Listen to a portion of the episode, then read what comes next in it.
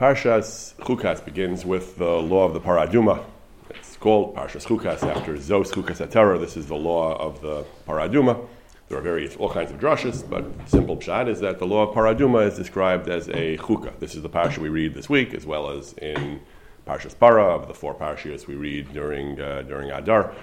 And it's the it's the, the, description of the laws of the paraduma, the the heifer, the cow, which is brought and burned, and then the ashes are used to make the the potion, the water that is sprinkled on people to cure them of the tumah of tumas meis.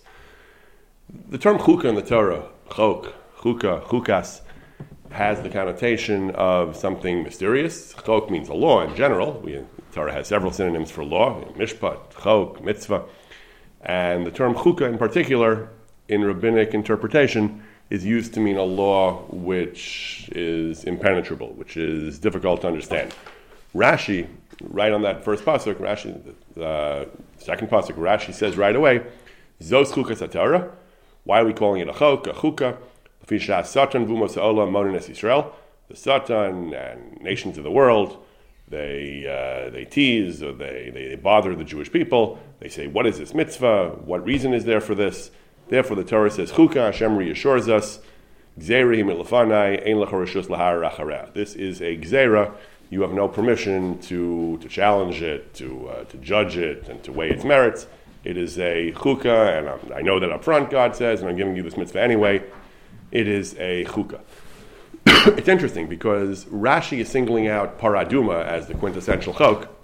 The Gemara Rashi is alluding to Rashi's language is drawn from a Gemara in Yoma. The Gemara in Yoma is not actually discussing Paraduma. There are actually two Gemaras in Yoma, but the, the one that Rashi's language is drawn from is not actually discussing Paraduma. It's actually making a broad distinction between two categories of mitzvos in the Torah. Gemara in Yoma brings a brisa. Pasuk says in Pasuk says in Vayikra, it says it says. Uh, Es mishpatai tasu es chukosai tishmeru that it says that you should keep, Hashem says we should keep both his chukim and his mitzvahs. this is in, uh, this is in, this is in Vayikra, Perik Ches. It says, uh, Hashem says we should keep his chukim and his mitzvahs. What are chukim and what are mitzvahs? I'm, I'm, I'm, sorry, it says we should keep his mishpatim and his, and his chukim. What are mishpatim, what are chukim? Mishpat, mishpatim are those things, il male lo nichtavu dinu kasvu things which are self-evident. We don't even need the Torah to write them to know that they're prohibited. Avodah Zarah, Gili Arayos, Shfichas Damim, Gazel, Berchas Hashem. Basic civil law, things like murder and uh, murder and theft. certain fundamental religious law like idol worship. Gemara includes Gili Arayos, sexual transgressions, which actually are, are debated by the by the later commentaries, whether it, the, the, various prohibitions of incest and so on should be seen as chok or, or mishpat, but Gemara here calls it mishpat. Birchas Hashem, cursing God. Those are mishpatim. Those are things that are obvious, even with even without the psukim, we would know them. What are chukim? Dvarim satan meshav The satan challenges them, and, and, it's hard to, it's hard to knock down his his challenge. Achilas chazir, eating pig. Levisha shatnez wearing garments of wool and linen. Chalitzas yivama, the chalitza ritual. Taras metzora, the, the kind of arcane rituals of purifying a metzora. Se'ir HaMishtaleach, a very bizarre ritual of, of, throwing the goat off the cliff on Yom Kippur. Hashem says, yeah, even though you, you might be tempted to say, Tohuhem, these are nonsense, these are, these are silly, Ani Hashem, I made these chukim, and again, Ein Lecha Rishus Lahar Bahem. So this Gemara doesn't actually list Paraduma, but it, it, clearly divides the mitzvahs into two categories, the chukim and the mishpatim. The chukim are those that we're faced with challenges to them. We don't have a, a, clear answer. We just have to accept, accept them on faith, literally on faith, that Hashem said that these are chukim. With regard to Paraduma in particular, as we see, Rashi moves this Gemara over to Paraduma. With regard to Paraduma, there are a whole set of other statements of Chazal, including a Gemara earlier in Yoma and in other Midrashim, that single out Paraduma for being the ultimate in mystery, the ultimate in paradox. We've discussed this in previous years. Amarti echma mimeni. Solomon the wise said that I, I had ambitions to be wise. I thought I could understand everything. The mimeni. And ultimate, the, the, final level of wisdom, true wisdom is beyond me. The Gemara darshans is, the Midrash darshans is about Paraduma. Early in Yoma, there's a whole discussion of the Gemara exactly what aspect of Paraduma is so mysterious. There are certain paradoxical aspects of Yoma that of Paraduma that the that if, that if, according to one opinion, if you use the water on a person who's tame, he indeed becomes tar. But if you use the water on a tar, he becomes tame. That's Rabbi Kiva's opinion. that sounds very bizarre. According to the Chacham, there there's another, other aspects of the law that are bizarre. So the, the Gemara, there's a midrashic tradition which singles out paraduma as uniquely mysterious, as uniquely uh, uniquely perplexing. But either way, the, broadly speaking, there's the category of chukim, there's the category of mishpatim. The Gemara clearly tells us that there is such a category of mishpatim, of laws that we would know, we would know that these mitzvahs are proper and need to be followed, even had the Torah never never recorded them, because the, reasons are self-evident. They're, they're rational mitzvahs which are accessible, which are easily accessible to human reason. I want to speak tonight about a related aspect of this discussion. So, of course, the Tamei mitzvahs, the idea of giving reasons for mitzvahs, both the obvious ones and the less obvious ones, was a subject of major interest to the medieval thinkers. Rambam, Sefer HaChinuch, Ramban spent a lot of time coming up with reasons for all kinds of mitzvahs. Obviously, some are more obvious, like Gezel, the, the Mishpatim, but even the ones that are Chukim, Shatnez, and Chazir. Rambam does give reasons, does speculate on reasons for those. Rambam has a kind of broad approach that many of these were vestiges of pagan practice. The Torah tells us. He says if you, if you would read as much idolatry and paganism as I did, Rambam says, you would, I read every book I can get my hands on. You would understand where all these practices come from and the great wisdom in the Torah in extirpating them. The Torah, he said, is a victim of its own success. It's because the Torah was so successful in eradicating these ancient cults and practices. That's why they're also mysterious to us today, because they don't mean anything to us. Because, like, what are these? Because the the people who did this are, are long gone, and the Torah was successful in, in moving the world away from these beliefs. But that, that's the Rambam's opinion. Others have other approaches, Kabbalistic approaches, uh, philosophical approaches. There are a variety of approaches to the reasons for mitzvahs.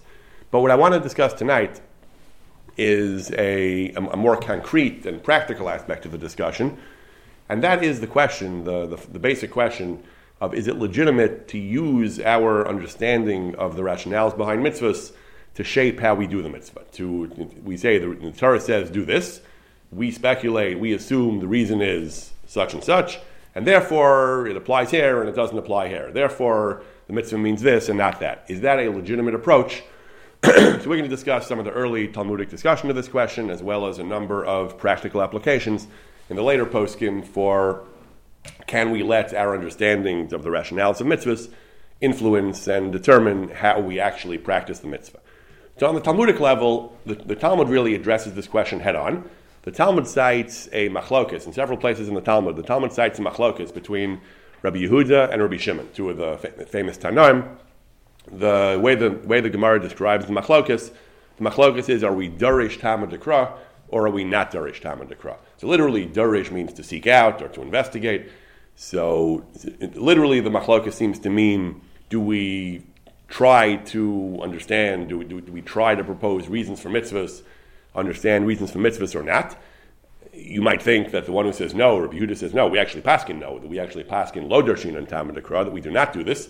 One might think that that means that we don't speculate about reasons at all, that we, we consider the mitzvahs uh, a black box and a, a, system that we have no insight into. But that generally is not, uh, is not the accepted view. On one of these Gemaras, Tosfos says right away, that this machlokus, Rabbi Shimon and Rabbi Yehuda, the machlokus is when there's ikar nafkusa, when there is some practical ramification. That's the machlokus about being darish tam and dekra, meaning apparently meaning do, can we use our interpretations of the mitzvahs as a guide to interpreting how the mitzvah shall be fulfilled. But in, in general, when there's no nafkusa, just saying, just speculating on reasons, that is not something that, that, that, that anyone has a problem with, and that certainly was the practice in the medieval period, the, the Rishonim all the time offered reasons for mitzvahs, even though, despite the fact that lahalacha we follow the view in the Gemara that says lo darshin and tamid Again, the simple understanding is like Tosfos that that means that we don't allow it to determine how we practice the mitzvah, but we're certainly free to speculate and to, uh, to make suggestions as to what the reasons for the mitzvahs are. So the archetypal case where the Tanaim argue about whether we're darish tamid is in a relatively uh, obscure mitzvah. It is in the mitzvah of lo yachavol beged almana it says that the Torah has certain laws that regulate the seizing of collateral by creditors. If a creditor has a debt, an outstanding debt that's not being paid on time, so the creditor has certain rights vis-a-vis you know, having the court execute a judgment against the seize the assets of the debtor and or to seize collateral pending payment of the debt. But the Torah regulates, the Torah has a number of mitzvahs daraisa that regulate how the, the, the that, that, restrict and that regulate how the collateral can be seized. They're, they're meant to provide certain, what we would call certain rights to the debtors.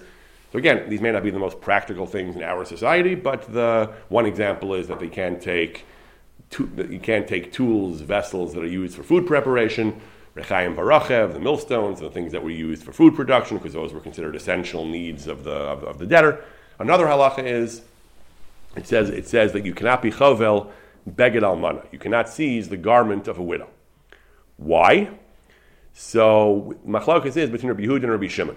They argue about whether this applies to a whether this applies to a uh, to a, to, to a rich widow or a poor widow.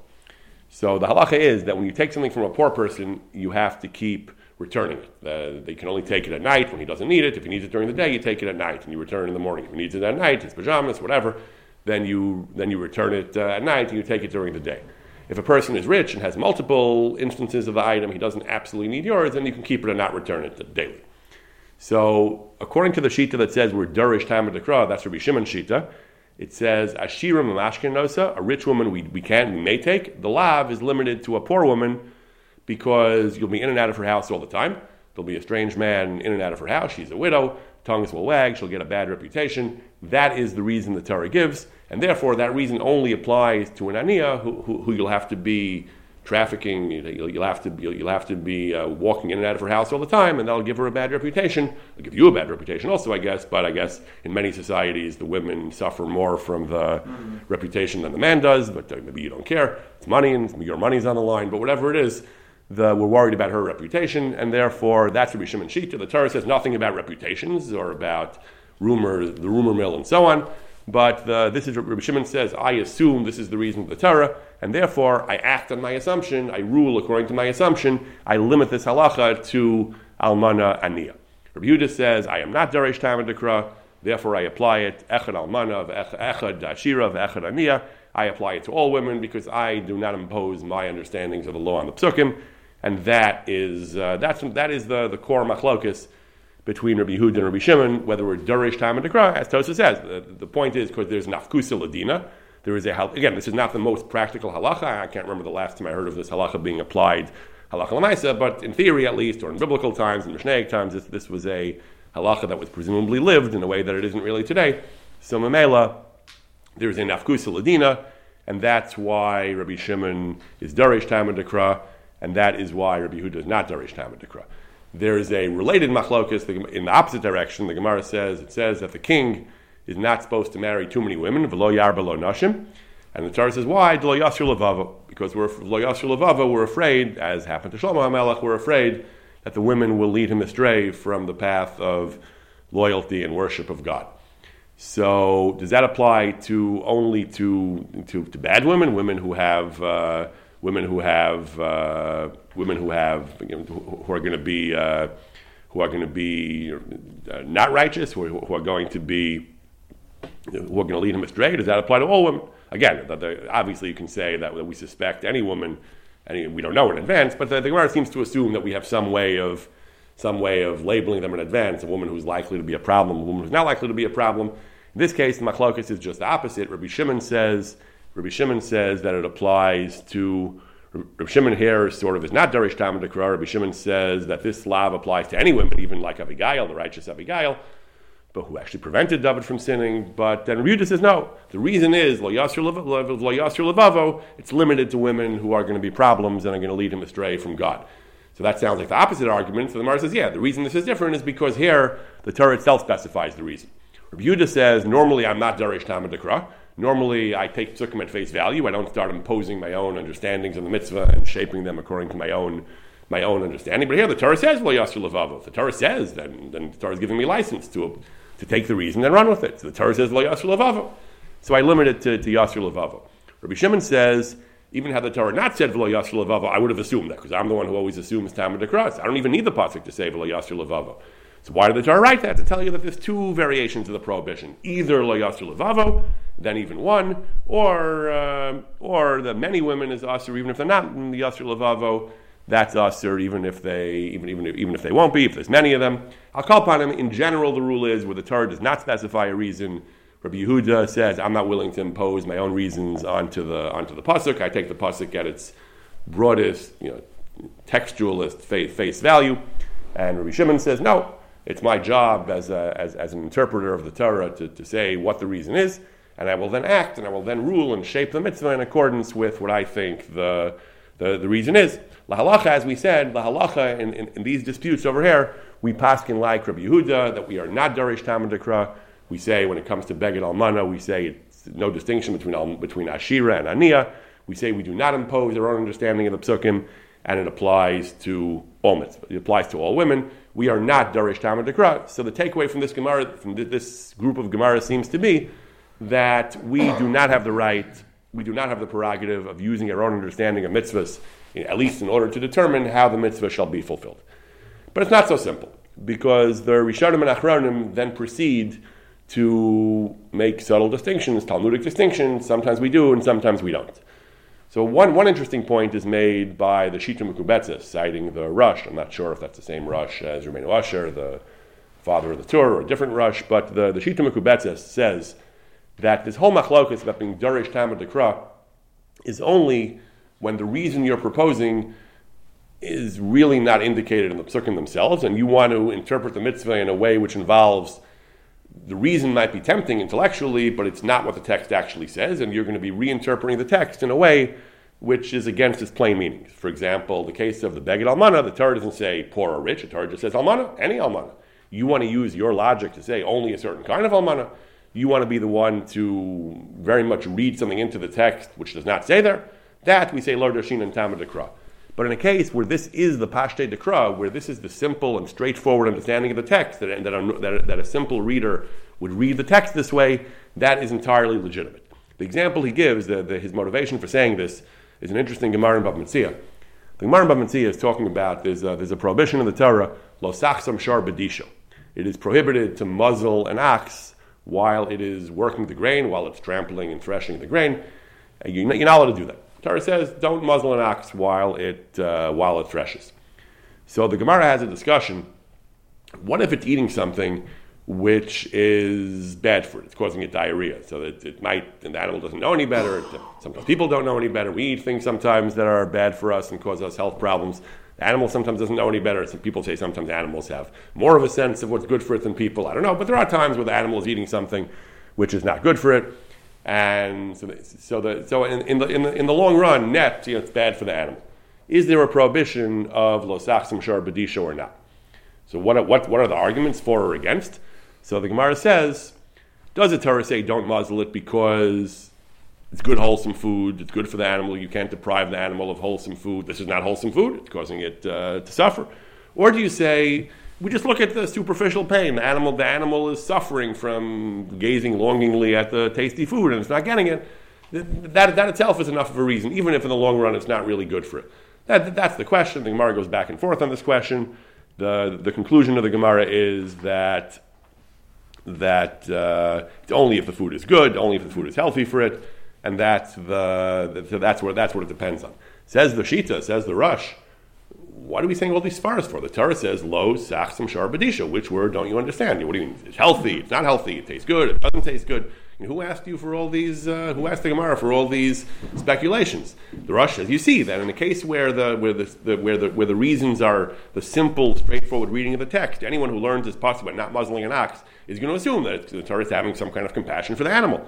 That's a very straightforward reading. That's not importing some kind of speculative uh, speculative meaning into the psukim. And that, the, the, the Shita says, everyone agrees everyone agrees that we are able to be Darish Ta'ama Dekra. The question is, again, which is it? Is it the, the healthiness of the, the, wholesomeness of the food or the tastiness of the food? That we can debate. But clearly, it is in some sense based on the, the good of the animal. And therefore, that's a, so the so, so this, this this is a, a, big deal. The the the Shita is telling us that everyone agrees we can be Darish Ta'ama Dekra when it's completely in line with the simple reading of the text, and it's, a, it's not a speculation, it's not something that we're, that we're kind of bringing in a, fanciful or speculative approach. It reads very well with the psukim. That everyone agrees that we do do. The machlokes, the Ridon Shimon, the case where we pass in Lodashin and Tamadikra is like the rich and the poor widow, which is, uh, again, to start worrying about the reputation, is something which is not really in the text. It's something which is, to a certain extent, speculative. That's the machlokes, that we don't do, but something which is, uh, which, which is much more in line with and consistent with the text, that is something that everyone agrees that we, everyone agrees that we do. Rabbi Leo develops this idea, a great Polish Achron from a century ago. He, he, he works very much with this idea, and he points out, particularly in areas of Dine Mamonos and areas of civil law, which are certainly, he says, based on logic and reason when it comes to Dine Mamonos. Uh, the, the, the, bedrock assumption is that the Torah is trying to, the, the Torah is articulating some kind of notion of equity, of, of, of balancing of rights and fairness and so on. So, of course, he says it has to be based on Svara, and certainly when we're dealing in those kinds of contexts, obviously, he says, we're going to we, we, we're going to we're going to approach Parshas Mishpatim. That's again the distinction is between Chukim and Mishpatim. We're going to approach Parshas Mishpatim very much with the assumption that Mishpatim are supposed to be fair. Mishpatim are supposed to be fair, and, we have the right certainly to interpret various laws in Parshas Mishpatim on, on the assumption that they're supposed to be fair. In, in, in my family, we, we have a kind of long running uh, discussion, debate with, with our Rav, Rabbi Israel Reisman, about uh, fairness as a Torah value. He, he to, to, put it in context, he, he, gets a little frustrated sometimes with, with people who challenge things he says, challenge things the Gemara says by saying, I don't think that's fair or that's not fair. So he, he likes to shoot back at them. You know, who said fairness is the Torah value? Who said the Torah is fair? The Torah, doesn't have to, the Torah is not about fairness. My father always said, "What do you mean the Torah is not about fair? The whole, the whole adin, uh, the emes, mishpat. These are these are all values. These are all these all represent different aspects of fairness. Again, I, I don't think on a deeper level there's, there's really such a, so that much daylight here. The point is that yes, you know, we, we, we, can all agree that the Torah's notions of fairness are not always going to be those that every person's intuition is going to say that's what I think is fair. People can have very different. Uh, we can have very different ideas of fairness. It's one one of us uh, will be right, one of us will be wrong, even if we both feel very strongly that our our position is fair. That's why we have a Torah to tell us sometimes what's fair. So, yeah, but I, I think it's clear the Torah has a notion of fairness. That's Rabbi Kalatskin's point that he says, Mishpatei Torah are not chuka ba'alma. He says, certainly, they're, they're, they has to be based on tam and svara. It has to be based on, on logic. And I would go one step further and say the logic is based on equity, on fairness. So certainly, so certainly, this is the idea that some Achronim are telling us that the whole debate about whether we have the right to interpret laws based on uh, based on, on Svara is, is when the Svara is more of a speculation, but when the Svara is just logical and kind of you know, very based in the text and the, and, and the law itself, there's, there's, less of a problem with using some, some fundamental notions of fairness to interpret, or, or logic or Svara to interpret the, the mitzvah. There's a interesting discussion. I saw a week or two ago there was a little mini scandal brewing in Israel. So there, there was a campaign to promote observance of the laws of Taras Mishpacha, the laws of Nida. So they, so they, they had influencers, celebrities, influencers. Apparently, influencers are what they call the celebrities today. They're, they're celebrities who are primarily famous just for influencing people, not because they have kind of native or latent uh, talent sometimes, but you know, they, they, they paid various uh, celebrities and influencers to talk about how they personally started keeping Taras Mishpacha and it was so wonderful for them. And then people then they hadn't initially disclosed they were being paid to do this, and obviously when people found that out, there was uh, there was a lot of uh, yelling and screaming. A good time was had by all, and uh, but the, the, interesting thing was that some of these celebrities, some of these women who were talking about keeping Taras Mishpacha, the ones I saw were all women. I think mostly women. I think they they were saying things like it was so good for our marriage. It was. There is, there's great wisdom in these laws. It, it, it, it, it, it, it promotes a very healthy, uh, very healthy uh, family dynamic. So it's interesting. The, the, the, question that, that interested me to a large extent, besides the Choshen Mishpat questions of not disclosing that there was compensation involved, uh, what I was particularly interested in is that this is a question, I guess, that the Kiruv rabbis have to address. But is this should we push mitzvahs? Should we kind of promote mitzvahs based on you know, reasons, things that we think we can benefit from. The Shabbos, people sometimes talk about how, oh, it's a great time to recharge. A digital Sabbath, they talk about, it's so great to have a day without uh, connectedness and just uh, be present and with your family. So yeah, th- th- these may be some of the reasons of mitzvahs like Shabbos or Nida, but is it appropriate to, to, to kind of to sell the mitzvahs, to focus on, on, on the mitzvah as based on these reasons or not? With regard to Nida in particular, this is actually, uh, this, this discussion has a very long and interesting history. The idea that Nida is motivated by a desire to improve uh, marital health actually goes back to the Gemara. The, the, the Gemara, the Tanaim, actually, actually mentioned this idea. There is a Gemara in Nida, the Gemara says, gives reasons for various mitzvahs and various practices, and it says, one of the things the Gemara says is, a Bryce or Meir says, why did the Torah say uh, it has to be Tameya has to be separate from her husband for seven days? So the Gemara says it sounds like something out of a modern uh, popular marriage manual. It says the person gets used to his wife and, and he gets tired of her. The Torah says let her be separate from him for seven days when they get back together, she'll be chaviva al baila kishat kisas She'll be once again beloved to him. The absence makes the heart grow fonder. The separation improves his uh, his uh, his desire for her, and it actually it's actually good for marital harmony.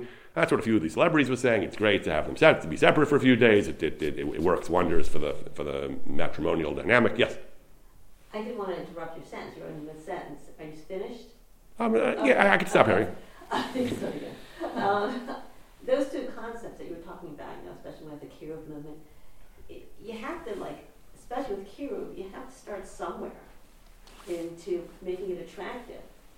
Because once the person becomes involved in it, they'll see the more spiritual benefits of it. You know, things that you don't have, like, and what you're talking about there, that there's no real, you know, you, should you give rationalize a mitzvah, they'll go be at one some point they'll go beyond that and realize that there's more to it than just the rationalization. But you got to start somewhere. So that's fair. That's an important point. Linda, I think, is alluding also to the famous uh, rabbinic rabbinic dictum "mitoch shalolishma balishma" that when, when we try to motivate people, religious or not, kids, whatever, we do motivate by shalolishma. We give prizes for kids. We give candy we give other things of value. So we do that, you know, the, and with understanding that the person will eventually grow beyond it and realize the more substantial reasons, more substantial benefits. Yeah. So that's you know, your point is that even if this is, even if we don't accept this is the real reason or the ultimate reason, it's not bad to, to promote this as a hook, as, as an early reason. It's not worse than Shalol Lishma. Uh, yeah, that's a good point. I'm just using this kind of as a springboard to discuss whether this is actually the real reason or not. So the Rameir in Abraisa says this is, this is the reason. He, he says in Abraisa, this is the reason that Nida promotes uh, marital harmony. So Rabbi Yaakov Reischer, one of the great, uh, one of the great poskim of early Poland, several hundred years ago, one of the, one of the greatest authorities on Yoreh De'ah, the author of the, the Chok Yaakov and Hilchas Pesach, the, the Taras Shlamim, Minchas Yaakov on, on, on Yoreh De'ah and other things, one of the greatest uh, poskim on among the Achronim. So he wrote he, he wrote a comment which aroused some controversy. In the beginning of Hilchas Nida, so the Shulchan Aruch, the Ramah, brings from the Rishonim, Nida applies equally to married and single women. There's no difference. The, all the stringencies of Nida apply equally to both. The Chok Yaakov says, I'm not sure about that, he says. Maybe not. He says, according to this Bryce of Rabbi Meir, that the reason for Nida is to promote uh, healthy marriages. So maybe for a single woman, this, this wouldn't apply, and maybe the laws of Nida would be more lenient or would be more circumscribed and wouldn't apply to single women, he wrote. He immediately walked that back. He immediately said, but the post were not mashma like that. And he said, this, this Gemara Nida, it's a drasha ba'alma. Chazal said a lot of things as drashas. We shouldn't, we, we, we, can't, can't get carried away with everything Chazal said in the form of Agada. Not, there's no halachic content here, and I wouldn't go, I wouldn't be so quick to do this, he says. And the psukim don't psukim seem to indicate there's no difference. The psukim the Torah don't indicate that nida is limited to a married woman. Furthermore, he suggests maybe Rabbi Meir follows the sheet of Rabbi Shimon, who's Darish Tam and Dekra, and we don't pass him like that. He says so for a variety of reasons. He says he, he's not machalik, but he floated this trial balloon, so to speak. He proposed in, a, in, in one stage of his discussion that the laws of nida wouldn't apply as uh, as stringently to a single woman. Rabbi Yonasan Eibschitz, in his Kreisi U'Pleisi, his work on Yoreh De'ah, was furious. Rabbi Yonasan Eibschitz felt that saying such things was, was, the height of irresponsibility. Course, it could lead people to not be strict about neither with single women, people who are you know, unattached. The that so the you know, the, the Torah is against promiscuity to begin with, but the one of the one of the most stringent isurim involved if, if, if two unmarried people are together is going to be nida. And uh, if people are going to get the idea that nida really is only for married women and are going to start being lenient and with touching and more serious things, intimacy between between single single women, that would be uh, that would be terrible. Rabbi Yosef Eibschitz was just appalled beyond words. He said, uh, What the Ramah says that Nida applies equally to married and single women is Pashud and Barer. Nobody would have any such doubt. He says what the what the Minchas Yaakov wrote. He says he says he was he, he, he placed a tremendous michshol for those who are irresponsible and rishayim. He says by even floating such a trial balloon, he doesn't even like he doesn't accept the fact that he said lahalacha. It's not like that. The fact that he even proposed such a thing, he says, is just such a terrible, terrible thing to say. May God forgive him. He says and bringing the Gemara. Of course, the Gemara is a drasha. The Gemara has no halachic significance. He says. He points out the same Gemara that says the same Gemara that says that nida is because of uh, marital harmony. It says that the reason we wait eight days for doing bris milah. So some people say it's for health reasons, for other reasons, give the baby a chance to just uh, you know recover from the from the birth. But the Gemara gives a different reason. The Gemara says that in the, in the time in the time of Chazal, this seems very alien to us, but in the time of Chazal, it seems that a woman was ready for intimacy with her husband, was physically ready you know, a few days after birth. The halacha says she had the status of Anida, so she has to wait seven days. But a week after birth, uh, the assumption was the husband and wife can get back together again. Today, the doctors recommend weeks, I think, after a typical delivery, but uh, without, uh, without that kind of physical intimacy. But it, sounds like in Chazal's time, they were, life was shorter, they had, you know, were tougher, whatever it was, but they, they, they weren't as concerned. And it, it's only the halachas of nida that, that kept them apart for a week or for two weeks for a nekeva. So the so the Gemara says the reason a bris is on the eighth day is because for the first week the husband and wife are, are sad or they're deprived of each other's uh, each other's company, of each other of intimacy. It says it's only by the by the eighth day they can get back together, so they're happy. To, they're happy as well. So we make the bris on the eighth day because because this way the, they'll be besimcha the way everyone else is besimcha as well. Okay, so the so the the Rebbeinu says we, we, the, the halachas of tuma we follow. The a woman who gives birth in certain conditions has longer dina tumah. We, we, always treat ourselves even, even without the doctors. We, we, anyway treat a woman as being tameya for you know, full blown nida with counting zayin nikiyim, which takes longer. You're to push off the mila, he says. You're to push off the mila until the woman becomes tahara. Of course not. Whoever heard of such a thing, he says. Uh, that's ridiculous. These gemaras are drushes, he says. These gemaras are are kind of homiletical interpretations of the mitzvahs, and they have no halachic weight. He says no one in his right mind is going to start uh, regulating the halacha and making distinctions and making the rules based on these gemaras. He says these are drushes. N- nobody should take them seriously, I seriously, but nobody should take them halachically seriously to the point of establishing halachas in this. He says, and furthermore, he says. He says to, to write what he wrote, to write what the what Yaakov Reischer wrote is it's a shigaga polta kol It's just an error that his pen slipped and he wrote such a terrible thing, he says, but chalila to entertain such a thing. This basic point was already made by the Trumas Hadeshin. Trumas Hadeshin also brings this Gemara that the reason you do Mila on the eighth day is because that, that's when the woman is finally Tahara and back to her husband. He says, that's a drasha. We don't, we don't, we don't, we don't establish halacha based on that. And the way he starts his tshuva, he, he has an interesting cheshbon. He says, we don't do, we don't wear tefillin on Shabbos. Why? So Gemara says because tefillin is called an os, a sign between us and Hashem. Shabbos is called an os. So the the way some Rishonim, and we don't we don't need the os of tefillin on Shabbos, which is also an os, or Yom Tov, which is also an os. The debate about tefillin on Cholamoid is about whether Cholamoid is called an os as well or not. So the, the way some Rishonim understood this din, they understood a person needs two osos always, like two edim. We always have two edim in halacha at a wedding or whatever. So you have to have two osos. So a person, Mila is also an os. Bris Mila is an os. So during the week you have Mila plus tefillin. On Shabbos you have Mila plus uh, Shabbos. Says the Trumas Hadeshin. And what if someone can't have Mila? What if someone has a medical condition? He can't have Mila. It's too dangerous. So then the halacha says, of course, I mean, Mila is not docha pikuach nefesh. A person can't have Mila, then he doesn't have Mila. Are you going to tell me that he wears tefillin on Shabbos to try to get his second os? No, he says. It doesn't work like that. These drushes that Chazal made, these are I don't know, they're drush, they're inspiring, they, they teach us uh, philosophical truths, however you understand them. But, but certainly we can't go off and start uh, modifying halacha based on these sorts of drushes. This is kind of the flip side of the point we made earlier. Earlier we said that there are, that on the one hand, in the middle we have the machlokis, Rabbi Yehuda, Rabbi Shimon. Are we derish ta'ama dekra for practical significance? Are we not derish ta'ama dekra? We mentioned that in cases where the ta'ama dekra is so natural and so logical and so it dovetails so well with the text everyone is Darish Ta'ama Dekra in cases where it's where it's drush and it's, it's something which is very much removed from the Pashte Dekra, it's, it's very fanciful. There, the, these poskim are telling us there's no Havmina, nobody's going to be Darish Ta'ama Dekra, and Nobody's going to, I think they mean nobody's going to be Darish this, not even Shimon it could be. Nobody's going to say that we're going to start establishing halacha based on these various midrashim because, because, be, because these reasons are not explicitly explicit enough in the psukim. These reasons are much more conjecture and much more fanciful, and therefore I, I think they mean to say everyone's going to say we're not going to establish halacha based on these types of reasons. Certainly not according to Yehuda, maybe even not according to Rabbi Shimon.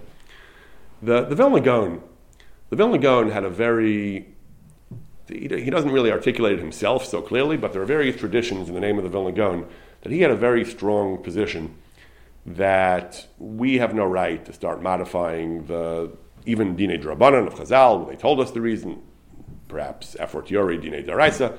We have no right to start saying, well, this is the reason, so it doesn't apply.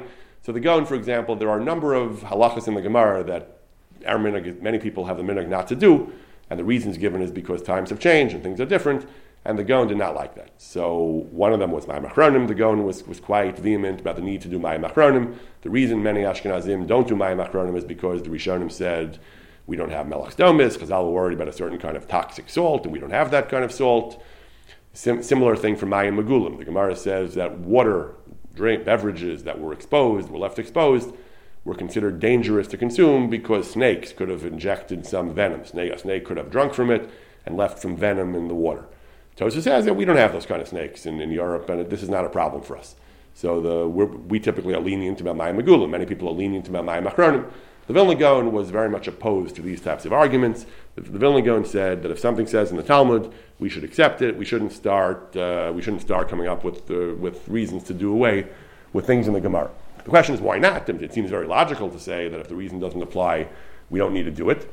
So there are different versions of what the Gaon said. You know, certain things the Gaon, the Gaon felt were just rationalizations. Like, for example, the Gaon was very much, very much opposed to those who were lenient about Chadash and Yashan.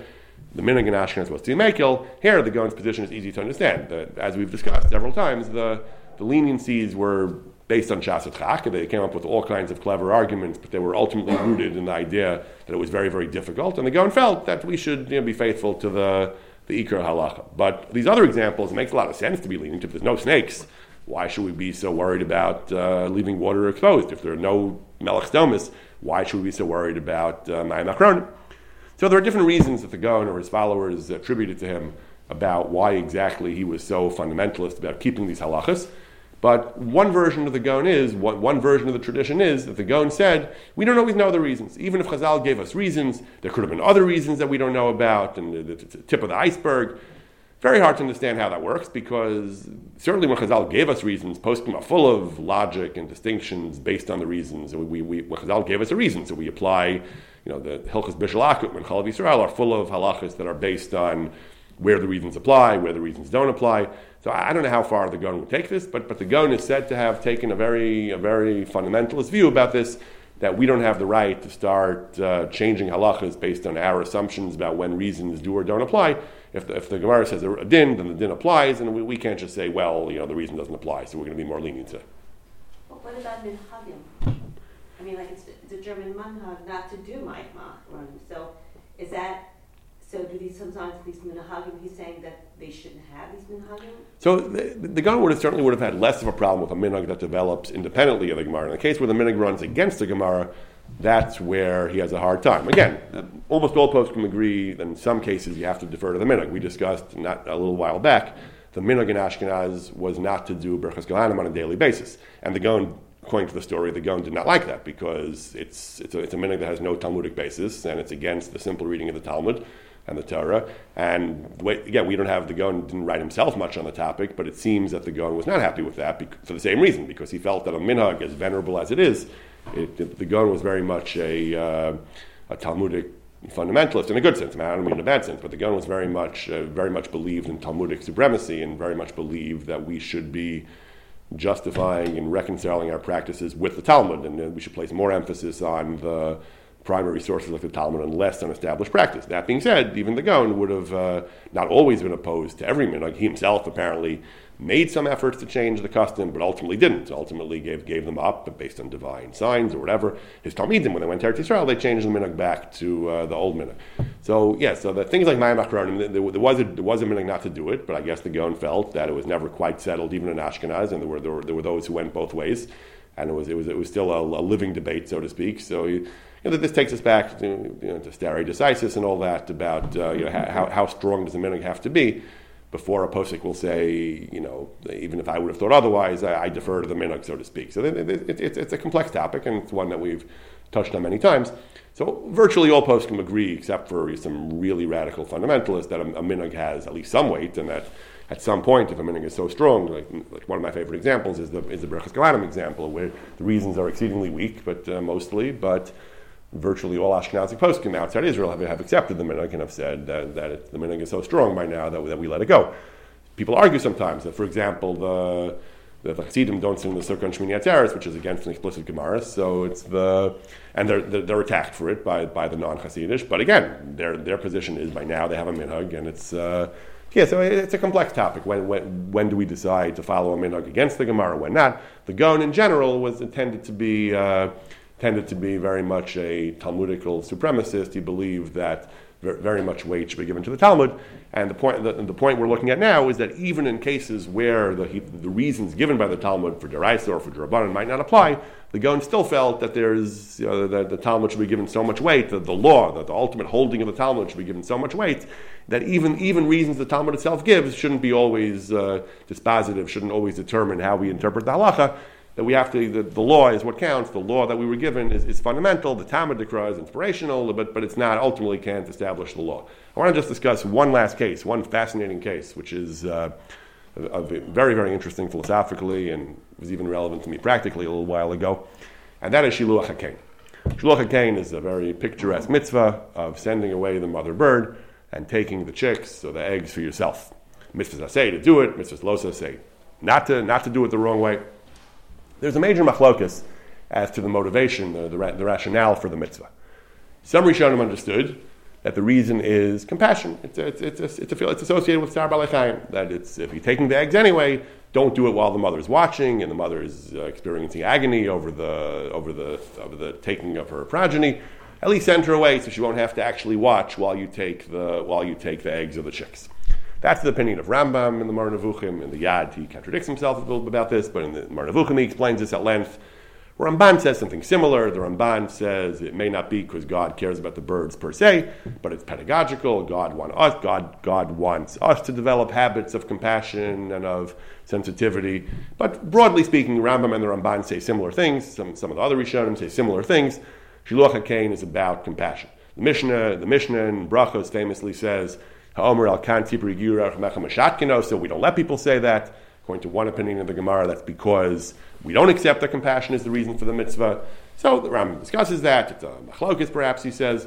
But the bottom line is, without getting too deeply into the into the technicalities, the the, the position of the Rambam and the Ramban is that Shiluach HaKain is based on compassion. The Kabbalists have a very different reason. The Kabbalists say that by take that it's just the opposite. We want to arouse uh, agony in the bird. We want to arouse maternal uh, stress in the bird, and the bird cries out. Then God, this somehow influences God, causes God to have compassion on us. We're His children, and we're also suffering. This is supposed to somehow have to do with uh, it's, it's, it's, a way of uh, somehow asking a Kaddish Baruch Hu, inducing a Kaddish Baruch Hu to have Rahmanas on us in Golos. So there is a machlok achronim whether in the Chazal people needed eggs, people needed birds and needed eggs, and you, you found a nest, you wanted to take the eggs or the chicks, you took it, and you avoid and, and you send away the mother. What if you don't really need the, the chicks or the, or the baby birds, which is the common scenario today? Most people who do Shiluach HaKain today don't really have much use for the eggs or the chicks. They do it in order to get the mitzvah or the skula, whatever it is, the mitzvah and or the skula but arichas yamin. So if a person passes a nest and doesn't want the chick, should he do shiluach hakein? This is an old machlokas going back hundreds of years among the achronim. Some achronim say yes, it's a mitzvah, you should always do it. Some achronim say no, the mitzvah is if you want to take the chicks, so do it in this way and don't uh, don't add, don't aggravate the mother. The Chasam Sofer says that this machlokas is really ultimately hinges on how you understand the mitzvah. If you understand the mitzvah as rooted in compassion, of course you shouldn't go out of your way and torture the poor birds. If you need the chick, so minimize the suffering, just like shita. If you, if you need to eat meat, so kill the. So some some say that you kill the animal in a relatively painless way. That's the reason for shechita. But certainly to go around shechting animals for no reason would be ridiculous. I mean, he doesn't bring this mashal, I think, but same idea. Shiluach HaKain, the Chassam Sofer says, of course you shouldn't do Shiluach HaKain according to the Rambam if you don't need the chicks. Why would you, you're trying to show compassion by going away and torturing a poor bird and saying, well, I didn't do it in front of you? That's perverse. That makes no sense at all, he says. According to the Mekubalim, the, the whole point is to uh, do this act of arousing compassion in mothers and Baruch Hu, then you should do what he says. Says the Chassam Sofer, halacha follows nigla, not nistar. Halacha follows the revealed Torah. Whenever there's a conflict, we, we, we follow the revealed Torah, not the hidden Torah. Therefore, a person should not do shiluach hakein if he does not want the, the chicks or the, or the birds. Asher Weiss says it's a big chiddush. That's Ta'ama Dekra. You're, you're telling me that the halacha is not to do the mitzvah because you have a speculation about the reason, the reason of Rahmanis. Can you really do that? So he, he thinks the Chassam Sofer is a tremendous chiddush to say that we're actually going to influence this, this, this serious halachic question based on Ta'ama Dekra. Nevertheless, Rav Asher Weiss, because he, because he admits it is a machlok sachronim, Rav Asher Weiss actually recommends, even though in one of his articles he writes the minig is to do it based on the Zohar, but in one of his chuvas he says you should not do it. If you don't want the birds, you should leave it alone. Shev al tas adif, because there are some achronim who say that you really shouldn't, unless you need the birds. You really shouldn't. I had a case where there was a bird's nest across the street from me, and we had to decide whether to do shiloh. So I, I, did not do it. I, I, I said I am not going to do it because I am very sympathetic to the approach of the Chassam Sofer and the Rosh Weiss, and I think Rahmanis is, mm-hmm. and this is perverse. My wife asked me if she should do it, and I said yes. And she asked me why, and I said because most poskim say you should. So unless you have a strong conviction, I, I, recommend you follow the opinion of most poskim. I personally feel a strong, very strong affinity for this view, which is the view of some major achronim. And Rosh Weiss says this is his recommendation, also in one of his chuvas. So I personally did not do it.